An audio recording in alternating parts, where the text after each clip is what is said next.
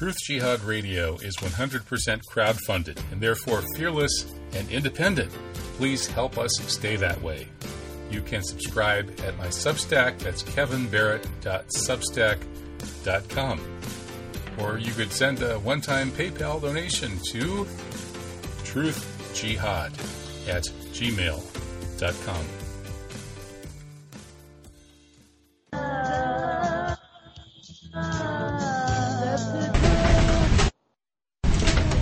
Welcome to the live edition of Truth Jihad Radio. I'm Kevin Barrett, broadcasting from the old ice cream trailer in the middle of a terrible thunderstorm somewhere in the driftless region of western Wisconsin at, of course, an undisclosed location. Tonight, we'll be talking about, well, the usual depressing stuff. The uh, guests tonight both have some kind of connection to the U.S. Army. In the second hour, Joachim Hagopian a West Point graduate and former Army officer, comes on to talk about his new article about NATO fast tracking World War III. The title is uh, City of London's Desperado Edict NATO commits to Kiev's fast track membership and cluster bombing to World War III. And that should be a lively interview, as always, with Joachim. In the first hour, our Many time repeat guest, Dr. Alan Sabrosky, former head of strategic studies at the U.S. Army War College, is, he's well known, of course, for coming on this show more than a decade ago and talking about 9 11 in an utterly politically incorrect way. And he's been doing all kinds of total political incorrectness ever since. And his latest piece, published at the Unz Review, is on the decline of rule of law in today's America. He's tracing the roots, the symptoms, and why it seems to be going off a cliff right now. I certainly agree with a lot of it, probably not all of it. So let's get into it. Hey, welcome, Alan. How are you doing? Fine, Kevin. How about you? I'm good. I can barely hear myself talk uh, with the thunder and the rain, but I've got that earplug buried deep in my eardrum so I can hear you. Look at the bright side of it. With that thunderstorm, the drones won't be able to find you either. There you go. All right. So the uh, rule of law ain't what it used to be, and in your article, you're saying it really never was what it used to be. Uh, so a lot of you said, you know, a lot of folks are, are, blaming all these recent developments. If it were me, I would have foregrounded, I think, 9/11 and COVID, although you, you sort of mentioned some of that too. Uh, but you trace this back to sort of inherent flaws in the constitutional structure. So, mm-hmm. I don't know, where do you want to start? Well, actually, I'd like to just do, do a quick sidestep first of all, and thank you very much for the, the many years that we've been talking together. Um, I think our first one was in 2010. Um, and we have been on many times since then. And I guess this is probably the last time I'm going to be on this program. I don't know if you're going to continue or not. I don't know if I'm going to continue or not, but that's a different matter. Um, but I wanted to thank you for it and to let the audience know how much I deeply appreciated uh, the opportunities you gave me to speak to people.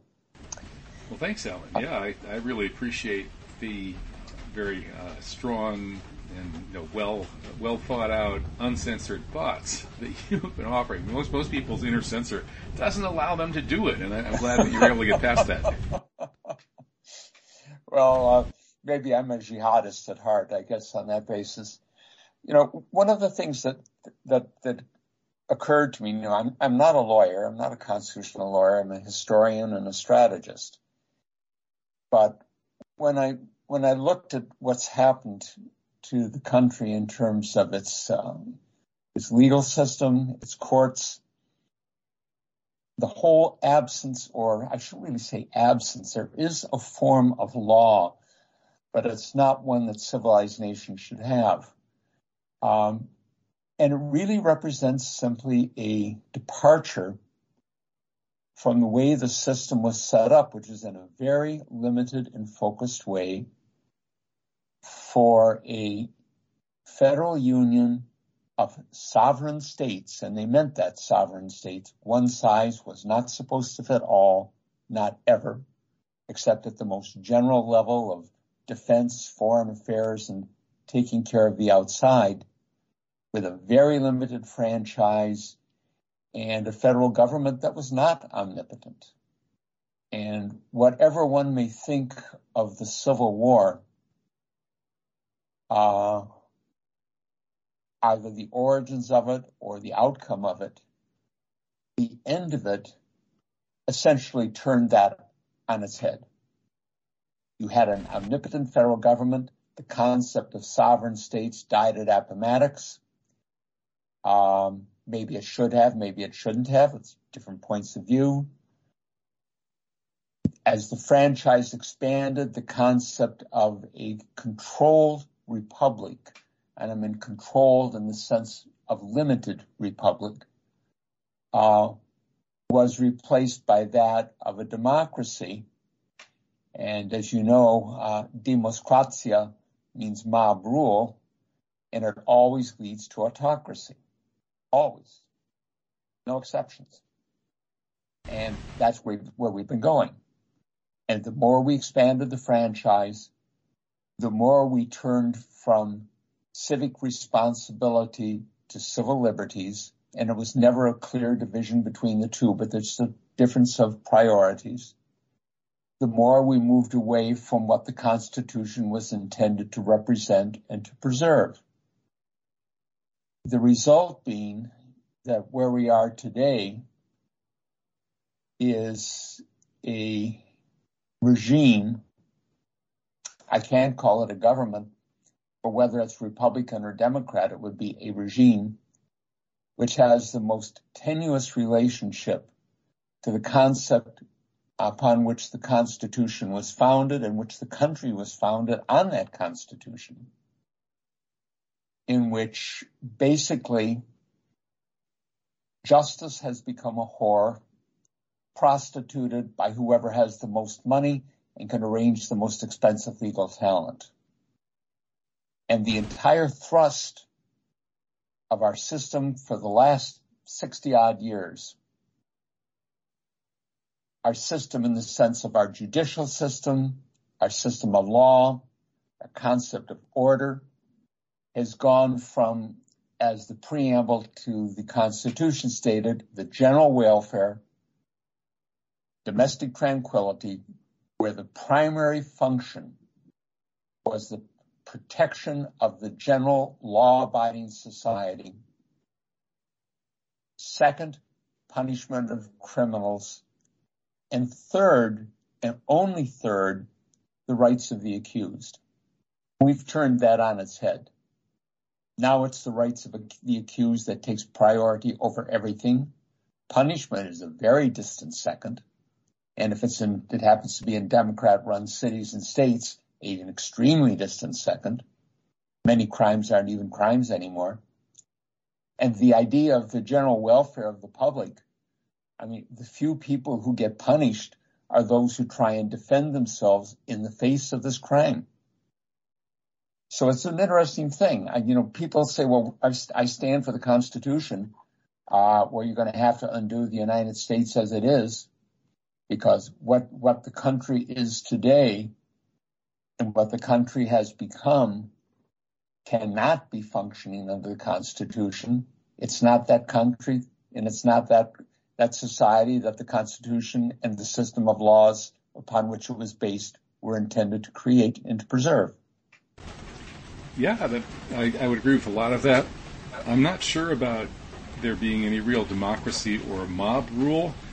Um, in uh, Peter Turchin's End Times, he cites some scholarship that makes it very clear that there is no democracy whatsoever. That is, that all actual policy is made by, at the very minimum, the top 10%, but really it's much more like the you know, top 1% or less the bottom 90%'s opinion has absolutely no effect whatsoever on policy. And there's abundant scholars, scholarly research proving this. So, as Turchin says, the USA today is obviously a plutocracy, ruled by wealth, and you can actually measure the amount of power that someone has almost purely on the basis of their wealth. Certainly potential power, and some, of course, some wealthy people don't bother to exercise it. So, so I don't think there's any democracy or mob rule or anything like that anywhere. But, but that, but that, but you see, democracy and mob rule are are I, I don't think I would call it an intermediate stage. It's a transitional phase between a republic or some whatever term you want to use, some form of limited government and limited franchise, and the movement to something else, whether it's plutocracy, autocracy, oligarchy, monarchy, whatever it is at the other end. It's one in which any concept of of popular rule, whether limited or extensive, is purely illusionary. Although the, the oligarchs or uh, Pluto, Plutotarchs or Plutarch, what would we say with that? Pl- I'm not quite sure. Plutocrats, plutocrats, it. Uh, with the oligarchs or plutocrats or autocrats or whatever they are, they still have mobs at their control and they'll still unleash their mobs. And they'll do so um, you know, basically giving giving the rest of the people uh, a, a, lesson or a form of instruction in which get out of the way and accept what we do, or we'll destroy you. Mm-hmm. Not yeah, by police, not by armed forces, but by mobs. And that was the lesson of, of 2020. Yeah, really, the lesson of 2020. Mm-hmm. And you know what, what's really ironic about this um, when when future historians look back on on early 21st century, early and mid 21st century America. If you're an optimist, they'll be writing in Russian. If you're a pessimist, they'll be writing in Chinese. If you're truly dystopian, you'll think they're going to be writing in Swahili. Uh, they're yeah, never going what's dystopian about Swahili? They're, they're never going to. They're never going to understand why it happened. How the most heavily armed civilian population in the history of the world, and in the mid 20th century, one of the best educated. I mean, education to now is largely a farce. You and I both know that, you know, especially at the so-called higher education levels but the most heavily armed and best educated society that I can find in the history of the world in the mid 20th century America and mid 20th century Europe. Let this happen. Simply let it happen. They stood back and they clutched their Constitution, their Second Amendment or their First Amendment to their chests as quickly as they could and for as long as they could. But they let it happen. They watched it happen and they did nothing. That's going to be the great puzzle. That will be the puzzle. I mean, Gibbon's decline and fall of the Roman Empire had a clear cut answer compared to the puzzle that future historians will have looking at us. I'm just glad I won't be here. Well, maybe I will be. Maybe I'll come back. Yeah, that's. Uh, I, have uh, had Homer Van Meter on the show talking about his many past lives, uh, including fighting in various fighting forces but um, let's see the, the uh, where to start here. I mean, first off, uh, when you know, I, I, agree with you overall, and just today's ruling by the appeals court in San Francisco granting the Biden administration uh, a stay on this earlier judge's ruling stopping the Biden administration from censoring people on social media, which is an obvious violation of the First Amendment. I mean, that's a good illustration of what you're talking about in terms of people having clutched the First Amendment to their bosom for a while, but it's uh, it's pretty much gone now. And uh, but on the other hand, is the Constitution itself maybe part of the problem? You know, I've I've uh, had Peter Simpson on the show talking about how the Anti-Federalists were right because the fa- the Constitution, as they said, ends up may you know it's it's somewhat ambiguous, but the most obvious interpretation of who gets to resolve disputes is the federal courts. And guess what? When there's a dispute between states and the federal government, if the federal courts are the ones who get to resolve the dispute, we're likely to see more and more and more power accruing to the federal government. That's what the uh, anti-federalists said would happen, and it has happened. So maybe the Constitution itself is flawed. Well, it, I, I, think that, that, that that's in large part correct. The the difficulty, and I, I pointed this out in that uh, that last article, is that if you happen to look at at Article 3, Section 2 of the Constitution, which outlines the judiciary, and it talks about these inferior courts, but it specifies explicitly what in what areas the Supreme Court of the United States has original jurisdiction. And one of those that says explicitly resolve disputes among the states. What was more what was more blatantly a dispute between the states other than the Texas lawsuit filed on the 2020 election? I mean, you basically divided the country. I think there were 40 or 45 or 46 states and the District of Columbia ranged on the two sides, almost equal numbers. That's about as good a, a dispute among the states as you're going to have since the Civil War. Since, and by the way, that was our second Civil War. The first Civil War was what we uh, somewhat laughingly called the Revolution, 1775, 1783, because there were at least as many loyalists fighting for the British as there were people fighting against them. So that was our first Civil War. Second Civil War was 1861, 65, and I don't know if there'll be a third one or not. I don't think so. I really don't think so. But in, in fact, the Supreme Court had the, the authority, the constitutional authority. In fact, it had the constitutional duty, from my point of view, to step up to the plate and deal with this dispute among, for all practical purposes, the entire country divided against itself on this question of the election. Now, I don't know how they would have ruled. I don't know how there certainly would have been an airing of a lot of the evidence on both sides. It would have been very embarrassing for the Democrats. I know only in great detail what happened in Michigan, where I'm originally from, because I had family up there discussing it with me and pointing me to uh, programs on local television stations in Wayne County and Detroit. And I had relatives in Pennsylvania talking about this happening in Philadelphia and Pittsburgh. And if that's anything like other states, I can assure you the Democrat states would not run states would not have wanted that, that to be aired, but it wasn't aired and there was no decision made. And the Supreme Court basically dodged that bullet. The Supreme Court is as political an animal. The justices are as political animals as anyone else in Washington. And they looked at that and they saw that from the court's position as being a lose-lose position. No matter what they did, the Supreme Court was going to lose. I yeah. don't know if it would happen or not, but I'm pretty sure that's the reason that they dodged it.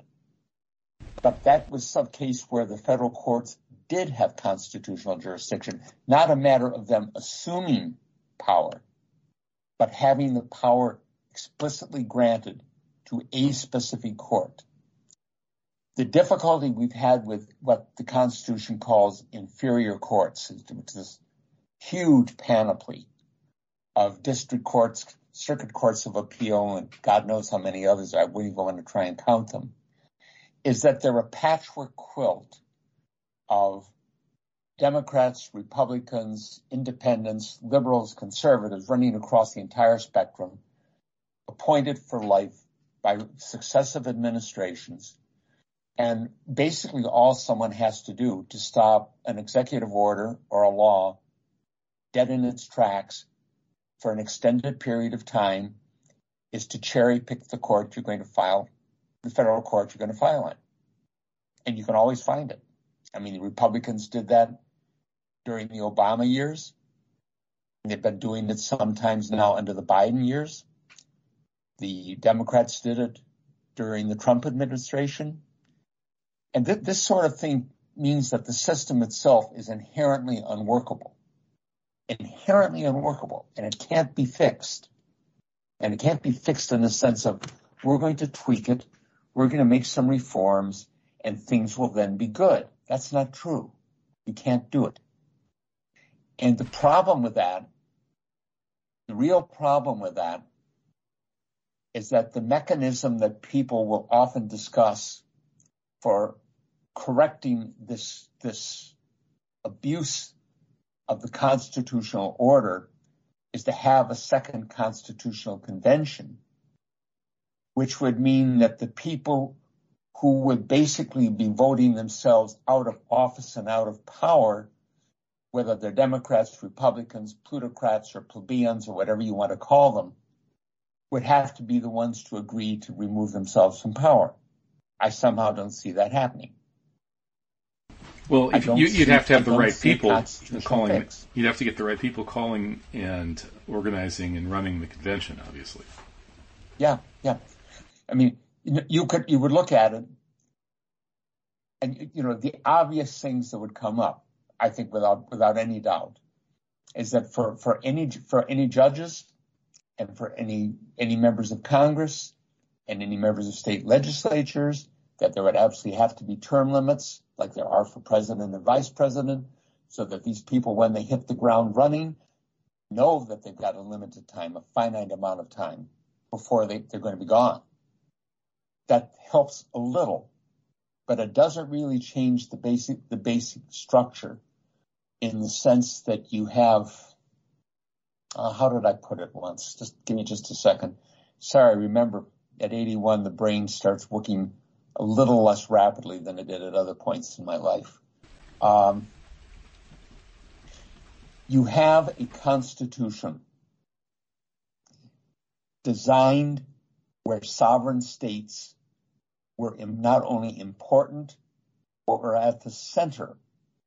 You know, any powers not explicitly granted to the federal government were reserved for the states or to the people, period. More than that, it was intended for a minor state country on the periphery of the balance of power with a very limited franchise, not a major power at the very epicenter of the balance of power, temporarily or otherwise, with not only universal suffrage, but suffrage increasingly for non-citizens. It can't work. It simply cannot work. And the only question is how rapidly the collapse comes and how bloody it is. Well, That's I'm not sure it's even supposed to work. Um, that that is, there's there is the argument that it's the whole electoral system has become window dressing. It's now a facade, sort of like the monarchy in Britain. You know, once Parliament and other aspects of the real you know, bureaucracy that runs things in the UK took over in the 19th century, the monarchy was relegated to being just a kind of a, a showpiece. And likewise, there's an argument. I think a guy named Michael Glennon or something wrote a book about this in National Security and the Double Government, in which he argued that we're in that situation now. In our constitutional government, the you know, the three branches and the ele- the elected officials and so on are just like the monarchs uh, in places like the UK. That is, it's just it's sheer window dressing. And again, the academic research makes absolutely clear that the views of the 90% don't matter one little bit. So there's really no democracy. The, the way that the whole system is essentially getting the consent of of the ordinary people to rule by these you know, corrupt oligarchs by creating an illusion, a Disney world in which there's this democracy going on. Well, you know, between between corrupt oligarchs who can find Europe on a map and an illiterate mass who doesn't know who fought in the Civil War and and where Australia is, I'm not really sure there's much to choose. You know, if you give it giving the power to the people is great if the people are well educated and have got a, a good sense of where things are. But other than that, counting noses doesn't do any better than counting dollars. Mm-hmm. Really yeah. doesn't. Yeah. And, and I, oh, there's something, a little, little bit of a thing, just as you mentioned that on, on Britain. You know, I thought that too about Britain, you know, basically in the 19th century as they shifted to a parliamentary government, uh, increasingly that way that the monarchs became increasingly window dressing. Um, I learned something when I was lecturing at um, St. Antony College in Oxford University. One of my my attendees was a British Army officer, and he said, "You know, in Britain, even today, the the army officers they take their oath to the monarch. The oath is to the monarch, not to uh, you know the, the, non-existent written constitution in Britain or to the country or to any to the government or anything like that. The oath is it's a personal one to the sovereign.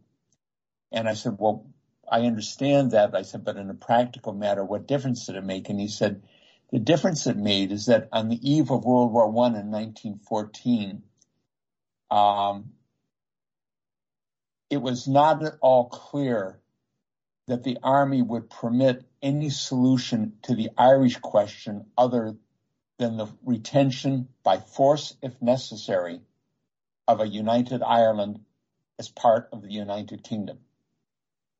And that the Prime Minister, if the Prime Minister and the parliamentary government ordered to the contrary, there was great uncertainty about what the army would do.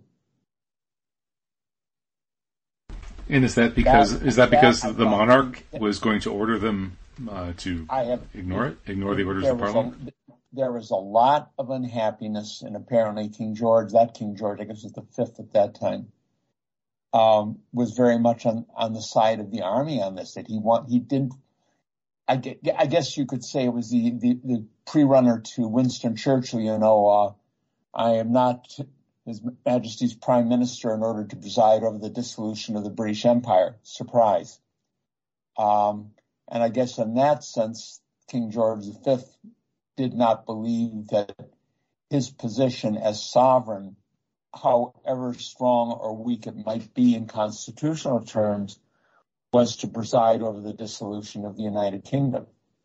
And no one knew what he would say or do, apparently. I mean, I, I'm not a specialist on British history but I was I was surprised about that. And so I asked a few other British Army officers and some Navy and Air Force officers as well in different places about this, you know, mostly field grade officers, a couple of what we would call flag officers. And they said, yeah, that, that, that 1914 was, uh, was a touchy time. He said, in, in a sense, World War One was almost uh, a way of escaping that dilemma. And I said, well, you, you found a very bloody way to escape it. You know, it's not exactly one of those, you know, to destroy an entire generation of, of leaders in the first year. Uh, but, you know, it's never quite certain how that would go. We're not, we're not that way here. Um, but I got, I always felt a little uneasy when that, uh, incestuous semi-senile pedophile who's now the president of the United States would threaten to use F-16s and tanks against American citizens. I wonder if he, who he thinks is going to be in those tanks and planes. I wonder if who, what he thinks the, the National Guard and Reserves will do. Does he think they'll, does he really believe? I mean, it, to the extent that he thinks, I'm not sure he does think. He sniffs little girls, but he may not think beyond that. Uh, well, he, he, really, he, may not have any F-16s left. Do the people, do the people around him, do the people around him really believe that the military would unquestionably obey orders from the White House or from the Pentagon to use armed force against a portion of the American people? I think they should think twice about it. I think you would very likely have a severe split in the armed forces. And that's even with, with a government who has managed to transform the higher ranks of the armed forces into effectively a, a woke bureaucracy. Mm-hmm.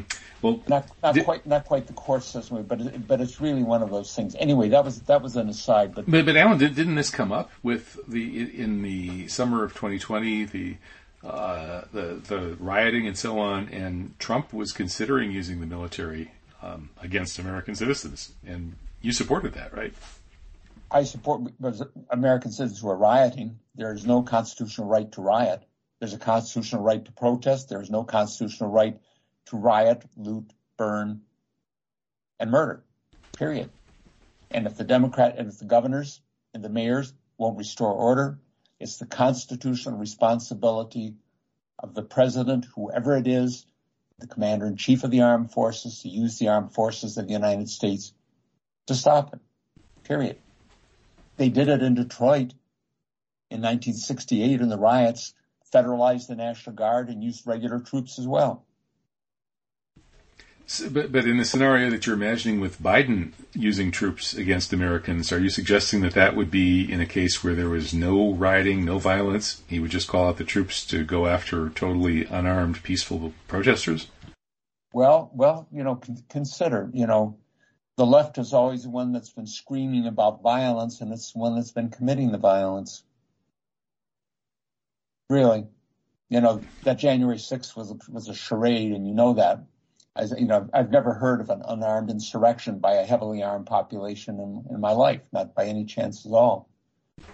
Um, I would normally, normally, I would say that the concept is laughable. But when you have, oh, like in, when you have uh, American citizens who object to gender change being forced on their children and they're called by the president of the United States as domestic terrorists. And Nancy Pelosi, when she was Speaker of the House, referred to her Republican opposition as enemies of the state. And you have police and FBI under Democrat control arresting parents who protest the rape of their daughters in schools by transgender boys or gender fluid boys in the case of Virginia. When you have these things happening, I think the idea of rationality and of the normal concept of a rule of law is gone. Yeah, well, I think there's some truth to that. You mentioned earlier that the British may have um, accelerated their move into World War One or helped precipitate World War One in part as a way of refocusing that uh, chaos they were experiencing over the Irish question. In other words, an internal matter is you know leading to to civil war or internal strife, and then they fix that by projecting the violence outward, and that's been a time-honored uh, mechanism that's been used by many governments. And we could see something like that maybe going on now. We have this very polarized American society with the potential for some kind of conflict uh, or perhaps even civil war, social breakdown. And then we have nearly a hot war with Russia and World War III. And I would imagine that there would be a sort of a temptation among some of the leadership and also just sort of an unconscious dynamic pushing towards trying to resolve the polarization problem internally by going into World War III, which sort of forces everybody to unite, if only you know to try to find a way of, of surviving the radiation burns and so on. Hmm. I'm less sure that it would do uh, do much to bring the people together. Um, I am curious about one thing though. If you know, now that we're talking about talked about the British question, I'm going to have to follow up on that with some of my friends in the UK and see see what, the consensus is there on the likelihood of it. One thing that, like uh, you know, like Americans on the eve of the Civil War, we thought we thought, and the British thought, and the French thought, and the Germans thought, going into 1914, that this was going to be a short war. Surprise, you know, surprise on that. What it would do for the United States, Well, we'd have to under, we'd have to look forward to fighting. I would think not only Russia, but probably some other countries too. And I don't, I don't think that that would be the sort of thing that could could end without the use of nuclear weapons. And that would be a, be an interesting way of terminating the human race. It seems like we're almost halfway there with, uh, I mean, both sides see this Ukraine conflict as existential, and so nobody can back down. Well, it's it's only existential because we're we're continuing to funnel weapons into them, into Ukraine, and because the Russians made a, a catastrophic miscalculation at the beginning. Um, they thought they they were the Wehrmacht and they could do blitzkrieg, and they found out they weren't. and I did. I'd be interesting to see how long it's going to take for for the story of that to come out, because it started it started almost as a textbook case of blitzkrieg. You know, took out the Ukraine. Russians took out the Ukrainian Air Force, air defense systems, communication systems, almost in the first 24 hours. Dropped an airborne, air, not airborne, they don't call it that. They call it air assault brigade on the airport outside of Kiev, which is the biggest one in the country, able to handle large transport aircraft. And they had an armored column, apparently it was about 40 miles long, from Belarus that was there on maneuvers, quote unquote, with Belarus, uh, punched down into Ukraine. And then the armored column didn't get there. And the air assault brigade was, was either killed or captured. The airfield was retaken everyone around had time to start start breathing and then begin to start pushing weapons into Ukraine. Um, and you got a high tech version of World War One.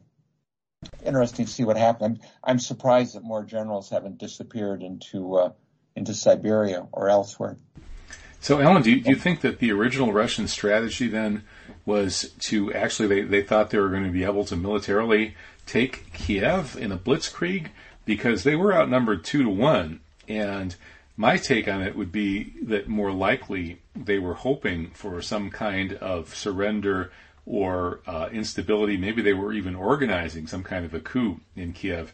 But I, I don't think that they actually thought that what they deployed militarily was likely to uh, just take over uh, Kiev on, on its own. Well, well, you know, well, well numbers numbers really aren't that important. It's quality and organization and tactical skill. Um, I mean, the Germans proved that in World War II, the early part of World War II. Um, but I, I'll tell you this much: if they didn't plan on, and you know, not a, not a slugging match through Ukraine, but you know, a very quick one, take out the capital, take out the big airport, and take and do it that way.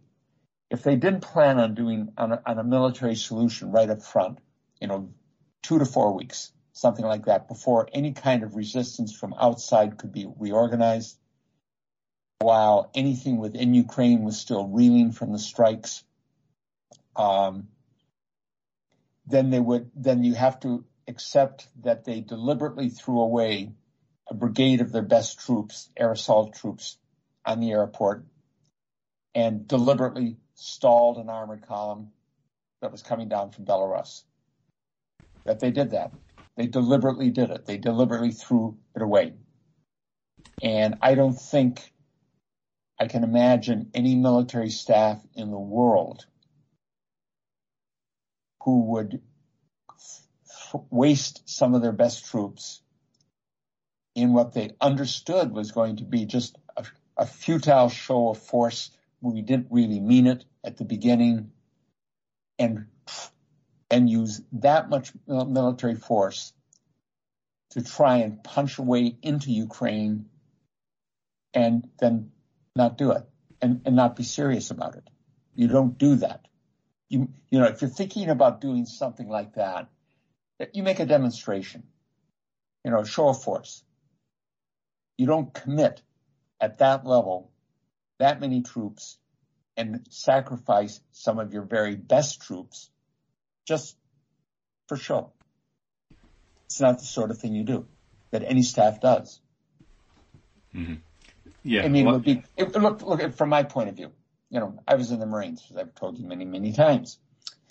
You know, it would be like taking, taking a Marine brigade and bouncing it out on a corner of China and say, we're going to drop this on the Chinese mainland and we don't really mean it. So fight as hard as you can and, you know, good luck.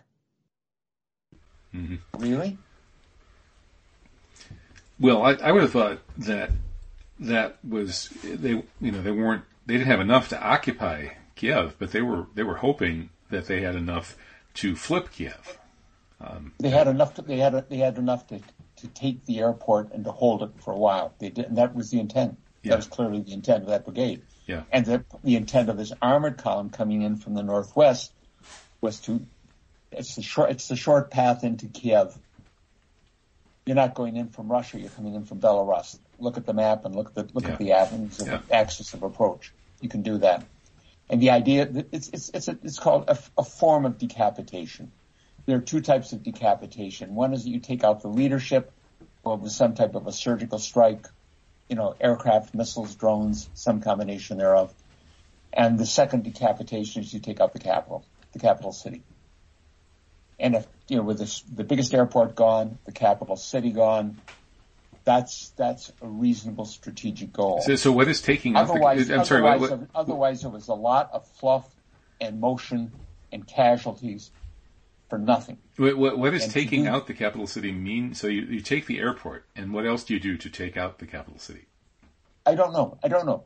That that depends. That depends on what you intend to do. I I expect with that type of a strike, if they'd actually gotten in, if the if the armored column from Belarus had linked up with the airport, um, I expect at that time Zelensky and his Azov battalion would have found some other place to be. Gotcha. I mean that, that that's the that's that's the idea of it is that you know you, you force you force the enemy's government. You don't you don't want to fight inside cities if you can avoid it. The Russians the Russians know that they know they know what happened to the Germans when they got bogged down in cities. You know, not just Stalingrad but others as well. Fighting inside cities is a horrible waste of good soldiers.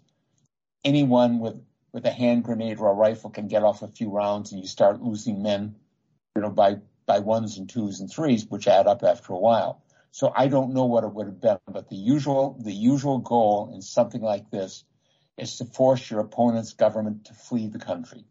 And with your opponent's government gone, you could reinstate uh, a pro-Russian government, the one that was elected in 2014, perhaps someone else, and you know declare the country to be neutral, allied, whatever you want to call it. You know, there's there's a lot of different end scenarios that you can have there, but I think that the purpose, that the goal would would have been not to want to fight through the streets of Kiev.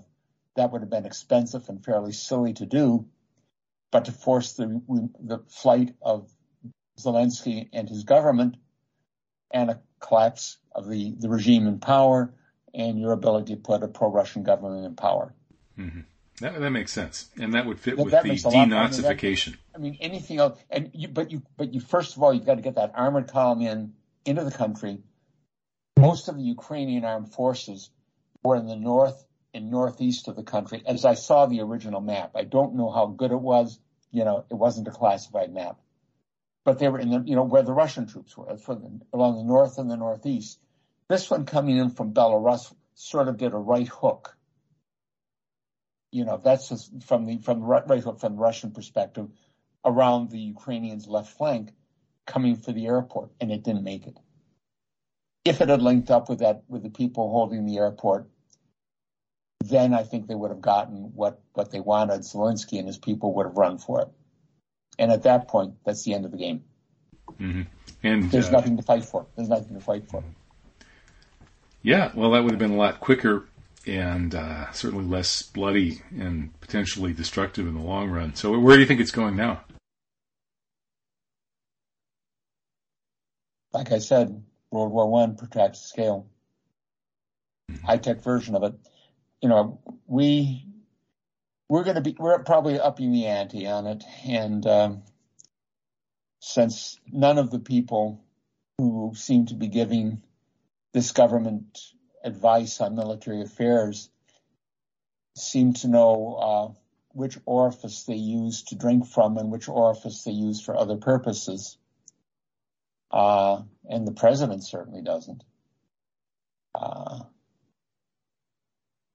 I, wouldn't even hazard a guess. It's, like being, it's like being, looking at a madhouse and realizing that, the people, that the inmates really are in charge. I, I heard a brief reference to, and you may have heard the, the full interview, to an interview with Tucker Carlson and Mike Pence. And you know, Carlson said to him something like, look, our, our cities, all of our cities have gotten worse over the last couple of years. And, and you're talking about tanks for Ukraine. What's in it for America? He said, that's not my problem. Excuse me. You're a vice president. You want to be a presidential candidate. See what happens to American cities is not your problem. It's, it's, it's less important than tanks for Ukraine. Give me a break. That's back to what you were talking about earlier about a plutocracy or a relatively small fraction of the population running running the country in for whatever purposes that they have, independent of the interests of the people of the country itself. Right, and according to this model, you know, that, that Turchin develops in his book End Times, and, and I think a lot of other people actually would agree with, the way things change is not usually a revolt from below per se, but rather you have a counter elite group, one or more counter elite groups developing to challenge the dominant elite group. And in currently we seem to have a kind of a, a counter elite insurgency to a certain extent with people who are certainly part of the elite in terms of their wealth and their connections, uh, such as Elon Musk, RFK Jr., Donald Trump, uh, etc., uh, with a you know, certain backing from some Silicon Valley billionaires in the case of RFK Jr. and some big money Mercers with Trump and things like that. Uh, you know, the, the, Sheldon Adelson, and so there there were you know there are these people in the elite with big money and big power who are lining up behind folks who are way outside the box in terms of the dominant elites uh, messaging. And so that, that creates an interesting and unstable situation. We just had Seymour Hersh today speculating on a Trump Kennedy ticket. Uh, that that is if you know, because Tr- Trump looks like you know Trump will get the Republican nomination even if he's you know wearing a jailbird suit at the at the at the inauguration, and and RFK Jr. probably won't get the Democratic nomination no matter what a great candidate he is because it's so rigged against him.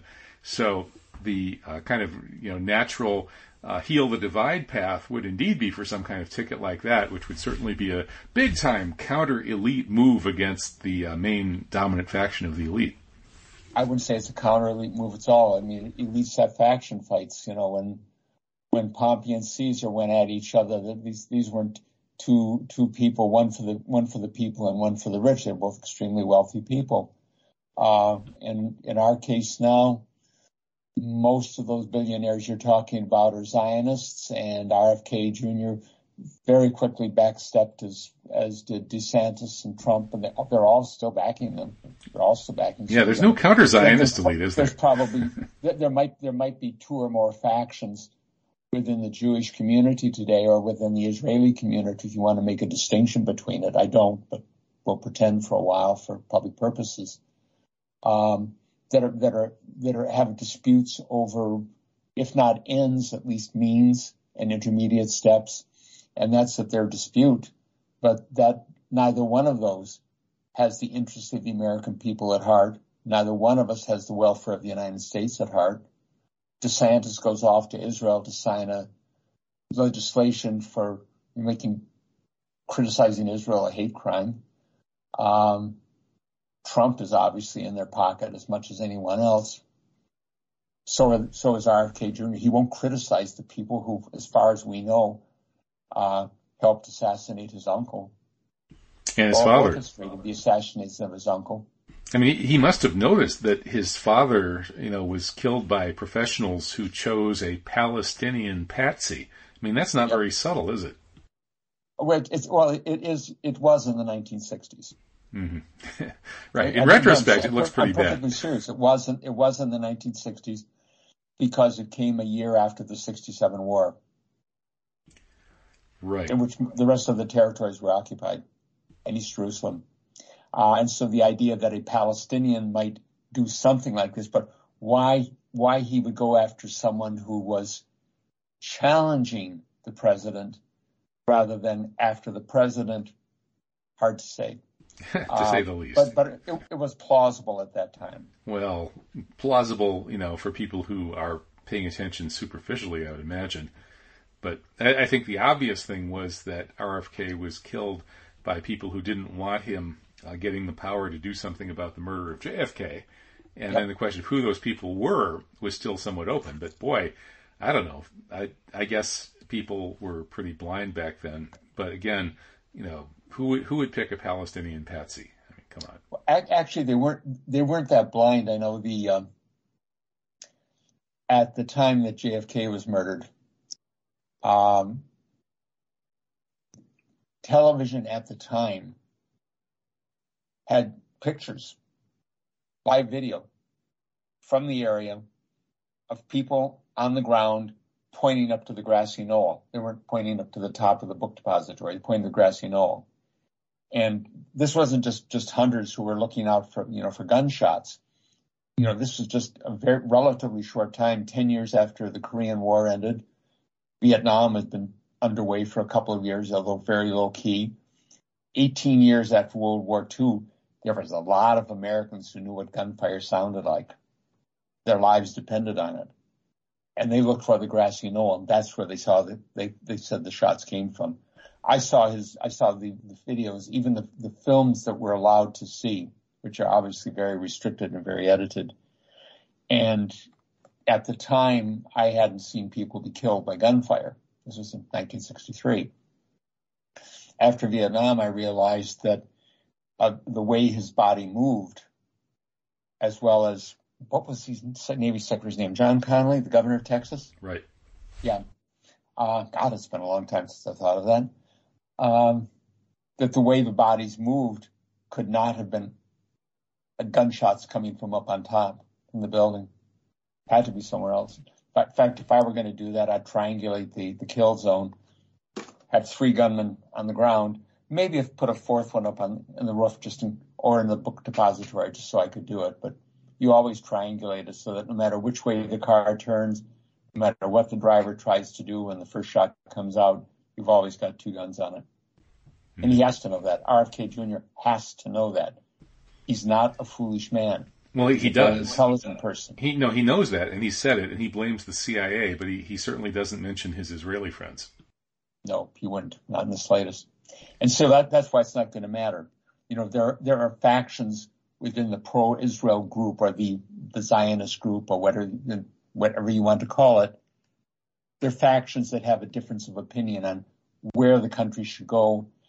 And I, I guess I would say if I were looking at it, you've got the ones who are backing the backing the Democrats, given the policies the Democrats are doing, are prepared to kill the goose that lays the golden eggs, that's, that is the United States, in order to remove a potential obstacle to whatever long-term interests and goals they have. While the group that's, that's circulating around Trump or DeSantis for that matter, um, wants to keep the fatten up the golden goose and keep it healthy and keep it laying those golden eggs because they see it as more useful to them for whatever long-term goals they have. And they may be the same goal, but it's the intermediate positions are different. So whether you want to be a uh, cooked golden goose or a fattened golden goose depends on whether you back the Democrats or the Republicans. Hmm. Okay. this well, is the golden goose, the golden goose theory of politics. How's that? Yeah, yeah. Well, I think there are certainly arguments for the fattened as opposed to the cooked goose.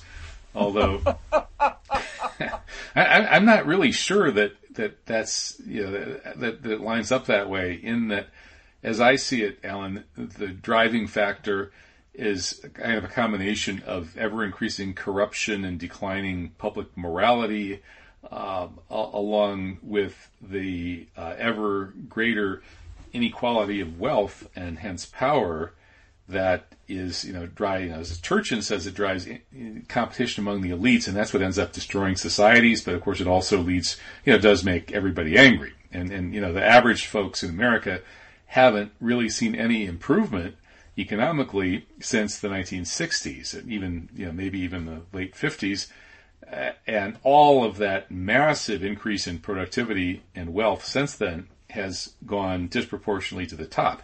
And the biggest increases have been to the top 0.00001%, and then the next biggest to the 0.0001%, et cetera, et cetera, et cetera. So that's just how it looks, you know, there's mathematically, and mathematically that plus the corruption factor dooms the whole system. And DeSantis and Trump, for, you know, all of their good rhetoric and so on on certain things, ultimately, for the most part, line up behind that super 0.001%. I mean, none of those guys are talking about, you know, the fact that Eisenhower's economics was uh, 10 million miles to the left of Bernie Sanders, right? Uh, and that's why the society was so much more equal then. You had 90% plus marginal tax on the highest income brackets and a lot of other things as well, and actual regulation of corporations and so on and so forth. And the country actually worked because of this. And now it doesn't work because all that got thrown out, and the corrupt oligarchs are just scrambling for more and more money. And to me, DeSantis and Trump are every bit as bad in that respect as the Democrats. They're, they're, I think, I think they're they're bad, but in a different way. But what you're describing would also be fourth century Rome the yeah. basic basic destruction of small family farms, the creation, I think they called them latifundia, these massive corporate yeah. farms. And, we, we, were going to talk about Eagle, Eagle in the Snow, place. the great book about the fall of Rome, but we just ran out of time because I hear the bumper music. So, all right. Well, thank you, Alan Sabrosky. Uh, keep up the great work. Uh, it's always fun touching base with you, and you know, maybe God willing, we will get another chance to talk again on this show. Good luck. Good luck to you, Kevin, to you and your family. Okay, thanks, Take Alan. care of yourself and be safe. Be safe thanks. and be well. Okay, likewise. Uh, blessings to you too, and to all our listeners. Thank you so much. Back to the next hour with Joachim Hagopian, uh, fast tracking World War III. Listen to Revolution Radio at freedomslips.com.